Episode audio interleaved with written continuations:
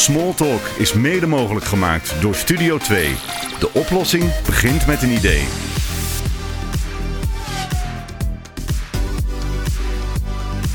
In huis, in de auto, bus of trein. Smalltalk, een podcast over sport en innovatie. Dit is Smalltalk met Ronald Stork. Geen geklets, maar gesprek. Proef de sfeer, telkens weer. Over sport, nooit tekort. Dit is Smalltalk.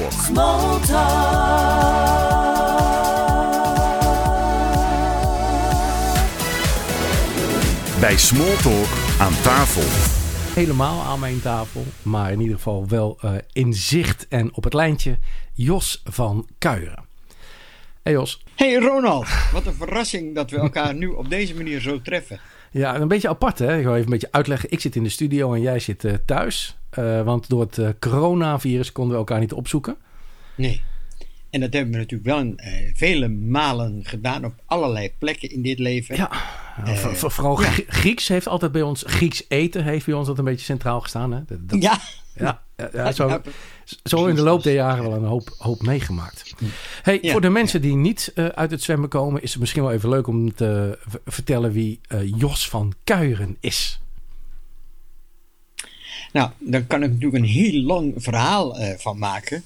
Want ik ben volgens sommige mensen ook heel erg bejaard. Maar ja, het ongeluk is dat ik nog steeds denk dat ik een jaar of 30, 40 ben. Ik ben dan iemand die in de zwemmerij gerold is. In een periode dat er sprake was van een boycott van de Olympische Spelen van Melbourne in 1956. Dat was de tijd dat Nederland hele goede zwemsters had. En die kwamen uit het gooi. Uit het gooi van de vereniging De Robben en van hun trainer Jan Stender. Daaromheen ook nog een paar andere zwemsters. En dat volkje zou met z'n 11 naar die Spelen van Melbourne gaan. Daar waren 5 wereldrecordhoudsters bij. We hadden een voortreffelijke ploeg op de 4x100 meter vrije slag. En dat feest ging niet door. Want de Russen vielen Hongarije binnen en het Nederlands NOC besloot toen dat wij er niet naartoe gingen, want de arme mensen in Hongarije, die zouden daardoor gewoon zich minder voelen. Het gekke was dat Nederland was met Spanje, geloof ik, het enige land wat die Spelen boycotten. Maar bij mij was het zaadje gelegd. Ik ging het Nederlandse zwemmen volgen. Ik plakte alles wat los en vast had en heb dat zo'n beetje 10 jaar gedaan. Daarna, 10 jaar. En toen was de Olympische finale van de 200 meter vlinderslag met Ada Kok in Mexico, 1968. Het was zelfs 12 jaar na Melbourne. Oh. En in de nacht van oktober, de 17e of de 18e, luisterde ik naar de radio. En Ada won daar na een zinderend, afschuwelijk spannende race, waarin de Oost-Duitse Helga Lindner eigenlijk steeds maar voor lag, omdat Ada, geroutineerd als ze was, de beste laatste slag had. Zij won het goud op die 200 meter vlinderslag. Ik heb toen het hele huis bij elkaar gebruld. Mijn vader, mijn moeder, mijn broer en mijn zussen. 's Nachts om 3 uur. Maar goed, vanaf toen heb ik echt gezegd, ik ga het Nederlandse zwemmen volgen. En daarna kwamen er stappen, zoals een keer Ada in het echt ontmoeten. Dat is leuk als je een sporter hebt waarvan je zegt, ja, die wil ik graag spreken. En langzamerhand leerde ik heel veel mensen kennen. Ook al omdat ik intussen bij de zwemkroniek van invloed was geworden. Ik had dus iemand gebeld en gevraagd van, wat doe je en wat staat er allemaal in? Hoe kan ik abonnee worden?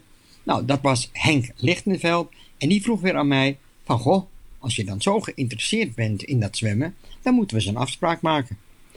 Dat was ergens in 1970. Want ja, ik ken jou niet beter als de zwemjournalist. Je komt uit het onderwijs, toch? Van origine? Ja, ik kom uit het onderwijs. En dat zwemmen, ja, ik had ook iets met cijfertjes hoor. Want ik maakte ook wel ranglijsten en dergelijke. Maar ik volgde echt dat zwemmen dag en nacht. Het was toen al een soort passie. Maar dat gebeurde naast het onderwijs. Want ik was zelf niet zo goed in sport. Ik had al heel gauw in de gaten dat je op een dorpsclubje wel kan zeggen, ik ga op de voetbal. Maar ja, al die jongetjes die het niet konden, die stonden in zo'n wedstrijd te blauwbekken. Nou, daar had ik geen zin in. En in andere sporten was ik niet zo goed. Wij hadden geen gym op de lagere school. En later op het lyceum in Alkmaar was dat ook al een drama. Want toen had ik een leraar, die liet me geloof ik wel een kwartier lang bij touwen staan. En de klas zien van hoe zwak ik wel was in dat onderdeel. Nou, als er iets is waardoor je een hekel krijgt aan sporten, dan zou dat zoiets zijn. Maar het gebeurde. Hè? En andere sporten deden me ook niks. Ik spijbelde wel eens als we gym hadden. Maar goed, het zwemmen bleef ik volgen. En ik kwam terecht in het onderwijs. En ik kreeg de mogelijkheid om naar de Europese kampioenschappen in Wenen 1974 te gaan. Dat kwam omdat mijn moeder was Weens van geboorte en ik kon bij de familie logeren. En daar ontmoette ik opnieuw Ada Kok.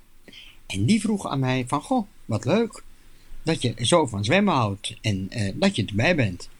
Wij zoeken eigenlijk bij Speedo iemand die bij een wedstrijd naast de speaker gewoon wat extra informatie kan geven. Nou, dat was een van de stappen die ik ooit genomen heb. En daardoor ben ik op een gegeven moment zwemverslaggever geworden. Gevraagd om de geschreven zwemkroniek vol te maken met allerlei verhalen en raceverslagen en noem maar op. Ik wilde graag als kind al bij de radio. Nou, dat kwam ook allemaal uit. En ik ben daar gebleven. Ja, je bent... hoe lang heb je bij Langs de Lijn gezeten en het zwemmen gedaan? Volgens mij wel de eerste keer was het in 1981 bij de Speedo Meet. Ik was toen al geen speaker meer. En toen werd ik dan uiteindelijk gevraagd om ook als verslaggever te spelen. Ik heb toen ook een beetje onderricht gehad van Ferry de Groot. De meneer de Groot uit de Dik voor elkaar show. Ja, ja. En ja, de eerste internationale stap was dat jaar in 1981 bij de Europese kampioenschappen in Split. En dus van 1981 tot zeg maar 2011, nou, een jaar of 30. Hey, als je nou eens zo kijkt in jouw grote zwemloopbaan, heb je heel veel zwemmers en heel veel toernooien gezien. Wat is nou iets waarvan je dacht, nou ja, dat vond je zo geweldig, dat vond je zo mooi, dat is voor jou het ultieme, dat was voor jou de ultieme zwemwedstrijd? Nou, ik heb er in ieder geval internationaal een dikke 50 mee mogen maken. Voornamelijk dus als verslaggever voor de NOS, maar later en daarvoor ook nog wel eens vanwege de zwemkroniek. En het was al prachtig om Europese kampioenschappen mee te maken. Dat zijn er 20 in totaal geworden. Maar het allermooiste wat ik graag wilde, dat waren Olympische Spelen. Iemand kaapte dat in Los Angeles 1984 van mijn neus weg. Want ja, die werkte toen bij de omroep. En ik zat thuis. En dat was gewoon heel vervelend om dat thuis mee te maken. Maar ik was wel in de studio toen Yolanda de Rover bijvoorbeeld haar gouden medaille won. En met de overige leden van de familie hebben we daar een prachtige avond gehad. 4 augustus 1984. Maar het allermooiste waren natuurlijk voor mij gezien de Olympische Spelen van Sydney 2000. Met elke dag een medaille. Met Inge de Bruin in topvorm. Met Pieter van de Hoogeband in topvorm. Nou ja, dat komt gewoon het stuk. En al die internationale sterren die je daar zag. De beginnende Michael Phelps bij wijze van spreken. Ian Thorpe. Nou ja, noem maar op. En intussen kende ik heel veel verslaggevers vanuit heel de wereld. En bij elk toernooi kwam je elkaar tegen. En dat is denk ik misschien nog mooier dan het volgen van het zwemmen alleen. Je internationale contacten. Ja, je moet me maar onderbreken, want ik kan hier over leeg lopen. Want ja, dat is het allermooiste. Internationaal bezig zijn en alles te volgen en alles te zien. De leuke dingen, de gekke dingen, technieken, de ontwikkelingen, de dopingverhalen, noem maar op. Ja, ik denk dat we wel meer items kunnen maken. Want je bent, ja, wat mij betreft, ik weet niet of je het al gezegd hebt, maar gewoon een wandelende encyclopedie als het gaat over het zwemmen. Nu volg ik het iets minder. En ben ik de afgelopen tijd wat meer in de triathlon bezig. En met techniek. Maar bijvoorbeeld, ja, als ik ook nu dat stukje over Petra zie op de kncb.nl. Jouw parate kennis. Je kent iedereen. Je weet ook nog wel veel ins en outs van iemand. Dus het is wel knap hoe je dat allemaal onthoudt. Ja, dat heeft waarschijnlijk te maken als je een grote interesse ergens voor hebt. Een meer dan grote interesse, oftewel de passie, dat dan het onthouden ook niet zo'n probleem is. Maar ik denk dat ik van huis uit wel een onthouder ben van allerlei feiten en cijfers. Want op school was het al zo dat ik geen moeite had met het leren van woordjes. Dan valt hij. Ik dacht dat er iets uitviel, maar ik had geen moeite met het leren van het woordjes. Laten we zeggen, jaartallen was ook geen enkel probleem. In de katholieke kerk hadden we ook een boekje, dat heette de catechismus. Dan moest je vragen en antwoorden uit je hoofd leren. Ook geen probleem. Dus ja, dat bleef bij het zwemmen. Zat ik dan heel erg goed met al die feiten en zo. En omdat het me zo interesseerde en de mens achter de zwemmer me interesseerde, om daarmee te praten, met de ouders, met de trainer. Ja, dan krijg je wel zoiets als een encyclopedie. Nou weet ik dat je met Ada, waar we het al eerder over gehad hebben, jij heel close bent, ook persoonlijk goed bevriend. Wat zijn mensen waar je meer in het veld goed bevriend bent mee geraakt, die niet uit Nederland komt? Want ja, als je Nederland kent, ook iedereen jou. Ik hoef niet te vragen of je eigen homie kent. Of, volgens mij heb je iedereen wel een keer voor je microfoon of voor je blaadje of als speaker. Of nou, noem allemaal maar op. Hè? De mensen die uit het zwemmen komen. Bij een Nederlands kampioenschap is het heel normaal dat jij langs de kant zit. Ik weet niet of het nog zo is, maar in ieder geval was. Maar wat is nou een goede internationale oud-zwemmer waar jij nog steeds contact mee hebt? Nou, met oud-zwemmers zozeer niet hoor. Want kijk, zwemmers komen en gaan. En ik schrijf niet met ze. Ik kan ook niet 1, 2, 3 zomaar zeggen van oh, ik ken die of ik ken die. Mijn contacten zijn meer met het Nederlandse zwemleven. Want ik heb net Ada Kok genoemd. Maar het mooie was destijds dat ik zag het talentje Pieter van de Hoogeband aankomen. En dan zou je zeggen, oh, daar is hij meteen achteraan gegaan. Nou, dat was dan bijzonder. Ik kende zijn moeder. En ik kende ook zijn vader, want ik was ooit mee met de Europese jeugdkampioenschappen in Genève. En toen was vader Kees Rijn, was daar de teamarts. Zijn moeder had zelf gezwommen, 6e op de 800 meter vrije slag in Barcelona 1970. Ja, dan ga je met die mensen om. En als dan Pieter ook nog zo'n jongetje is, wat heel graag wil winnen. Ja, dan wordt die vriendschap steeds intenser. Zonder dat we nou klef deden of zo. Maar we konden het altijd goed hebben met elkaar. En toen Pieter ooit 10, 11, 12 jaar was, was altijd zijn grote wens dat hij allerlei records wilde verbeteren. Toen hadden we de zogezegde beste jaargangsprestaties. Nou ja, de echte belangrijke mensen die vonden dat eigenlijk maar een beetje onzin. Maar die begrepen niet dat het bij zo'n jongen, en zeker ook bij zijn ouders, gewoon een mooie uitdaging was van, ik wil die afstand zwemmen. 1500 meter bijvoorbeeld, dat was reglementair niet toegestaan. Maar Pieter heeft heel lang, is hij de beste 12-jarige geweest op de 1500 meter. En hij is er niet minder van geworden. Ja, andere kinderen misschien wel, want die hadden dat talent niet, of die hadden het doorzettingsvermogen niet, of gewoon hun postuur tegen. Want als je 12 bent en lekker groot en krachtig, ja, geen wonder dat je dan snel bent. Maar ja, daar gaat het allemaal niet om. Want aan het eind van de rit moet je allemaal gewoon de snelste zijn.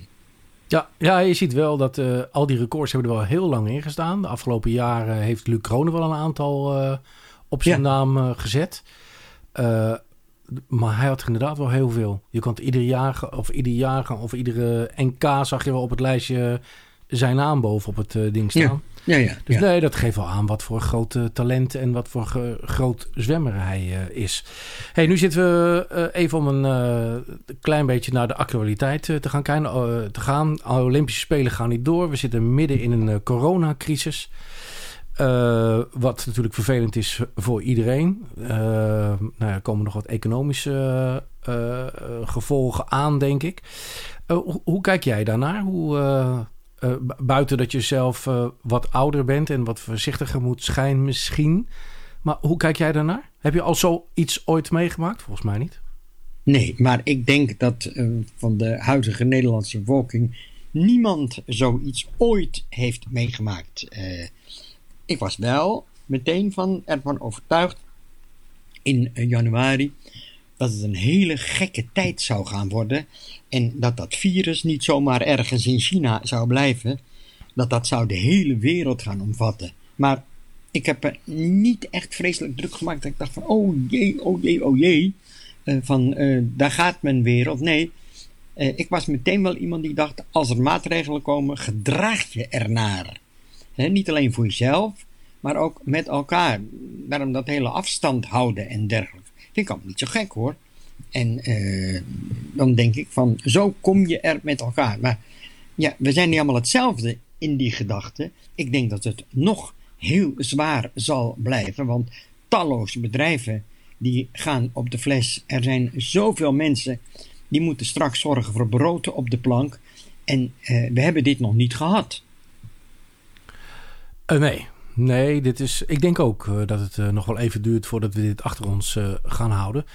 Maar ja, weet je, het is wel een vervelende tijd. Ik zou nou niet een topsporter willen zijn die 4 jaar lang keihard gewerkt heeft voor de Olympische Spelen. Het is wel een uitdaging. Maar ik moet wel zeggen, aan de andere kant denk ik ook, omgaan met teleurstellingen is natuurlijk heel belangrijk. Ik kan me niet vergeten dat Robert Slippers, mijn compagnon in het bedrijf, ooit tegen me zei van, ja, ik heb wel eens heel hard gewerkt voor en maar trainen.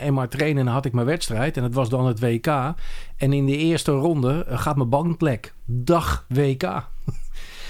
Ja, dat gebeurt. En dan moet je ook weer verder. En hier zullen we ook weer verder moeten met z'n allen. Maar nou, zeker, omdat we helemaal niet alleen naar de sport moeten kijken natuurlijk. Nee, veel breder dan dat. Want al die mensen die een zaak hebben of een bedrijf hebben of gewoon een mooi beroep. En dat je dan ineens erachter komt dat het gewoon niet meer gaat. Dat is een gigantische teleurstelling die over mensen heen zal komen hoor. En mensen die dus oorlogen hebben meegemaakt, die zullen zeggen van, nou ja, hè, daar kan je allemaal weer bovenop komen. Maar ik denk dat we in het persoonlijke leven van de mensen hele zware tijden gaan meemaken. Dat klinkt een beetje somber, maar ik heb liever dat we daar goed over nadenken en niet denken van, ach, het zal over een maand wel over zijn. Want wie zegt dat dat zo is? Ja. Nou ja, dat ben ik wel met je eens. Hey, nog een ander ding waar ik het graag nog even over wil hebben. Want ik wil altijd het onderwerp innovatie even aan de kaak stellen. Nou mag jij voor mij roepen, wat zijn nou innovaties die jij in de afgelopen jaren hebt gezien? Hoeft niet eens zwemmen te zijn. Kan ook zijn voor jou als verslaggever. Vroeger moest je een bandje opsturen. Dus dat zou je ook nog meegemaakt hebben. Tegenwoordig, wij kunnen hier ook al een lijntje opentrekken en kom je bij mij in de studio uit. Dus dat is ook technologie, maar je zult vast wel iets meegemaakt hebben. Nou, dat was wel bijzonder. Dat was wel zo'n grote evolutie voor mij. Dat heeft mijn leven een stuk makkelijker gemaakt in combinatie met de sport. En eigenlijk was dat die kennismaking of het grote verschil tussen de manier waarop je dus vroeger, zouden de Hagenaar zeggen, schreef over zwemmen, technisch dan, met een pennetje of zo. En dan nu, als je weet dat ik mijn eerste verslagjes voor een krant maakte, die schreef ik met de hand, ongelukkig netjes schrijven. Daar moest je woorden bij tellen. En op elke regel pasten bijvoorbeeld 10 woorden. En dan kreeg je voor die regel een dubbeltje uitbetaald. Nou, en dan bracht je dat stukje van bij wijze van spreken 10 regels of 20 regels of 30 regels. Dat bracht je naar het station. En daar lag het in een kastje en dan werd het opgepakt door een conducteur. En in de plaats waar de krant was, lag ook weer een kastje of een bakje. En daar legde de conducteur dan dat briefje neer. Met andere woorden, zo ging dat. Je schreef het, later wel met een typemachine. En dan werd het gebracht naar de redactie. En als ik dat dan zie, hoe dat in de loop der tijd gegaan is. Ik praat over 1970 als begin. Hè, vervolgens werd het 1980. En toen schreef ik voor de zwemkroniek. Toen tikte ik dat nog uit. Ik stuurde dat per post naar Amsterdam. Of als ik in tijdnood kwam, dan ging ik op maandagochtend vroeg om 5 uur ging ik naar Amsterdam om mijn kopij weg te brengen. En ik weet nog goed toen op een gegeven moment de fax in zwang kwam. Nou, dan tikte je het stukje tekst en die deed je dan in een soort machine, zullen we maar zeggen, in de faxmachine. En die stuurde dat dan naar de drukkerij. Die moesten dat wel opnieuw uittikken, maar goed. Toen we dat hadden gehad, kwam er het modem. Dat was een of ander apparaatje, wat je dan met behulp, want de computer had intussen natuurlijk ook zijn intrede gedaan. En dan stuurde je dat met een modem weg. Ik ga niet in op de technische details. Maar halverwege, of begin jaren 90, kwam dan de grootste vernieuwing. Je kon dus een stukje intikken op je computer. En dat ging per elektronische post naar de plek waar het dan afgedrukt zou worden en klaargemaakt voor het blad wat er dan kwam. En de grootste vernieuwing was natuurlijk wel de intrede van internet. En ik ben nog steeds trots dat ik een van de eerste was. In 1998 was dat, die een eigen site had. Niet omdat ik zelf zo'n enorme techneut was, maar omdat ik in mijn vriendenkring iemand had die zei van, nou, je kunt dat veel handiger gaan doen. En een van de mannen uit de vriendenkring was ook Marcia Wouda. Die leerde me een paar dingen. Hij zegt, ja, in Amerika zijn ze al lang zover.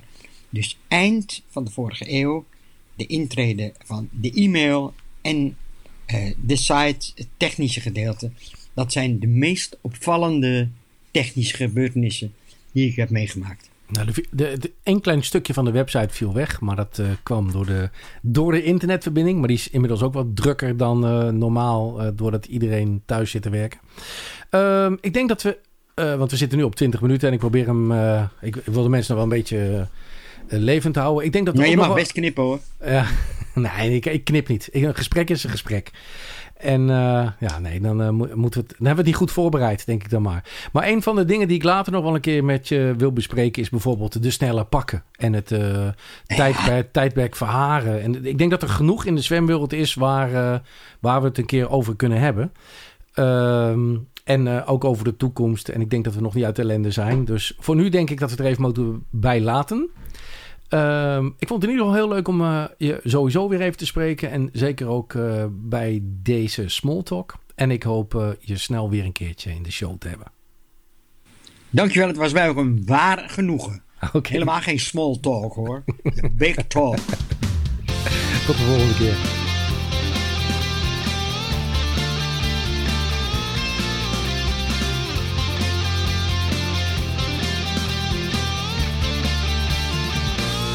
Heb je een vraag voor Smalltalk? Stuur dan een e-mail naar smalltalk@ronaldstork.nl. Smalltalk werd mede mogelijk gemaakt door Studio 2.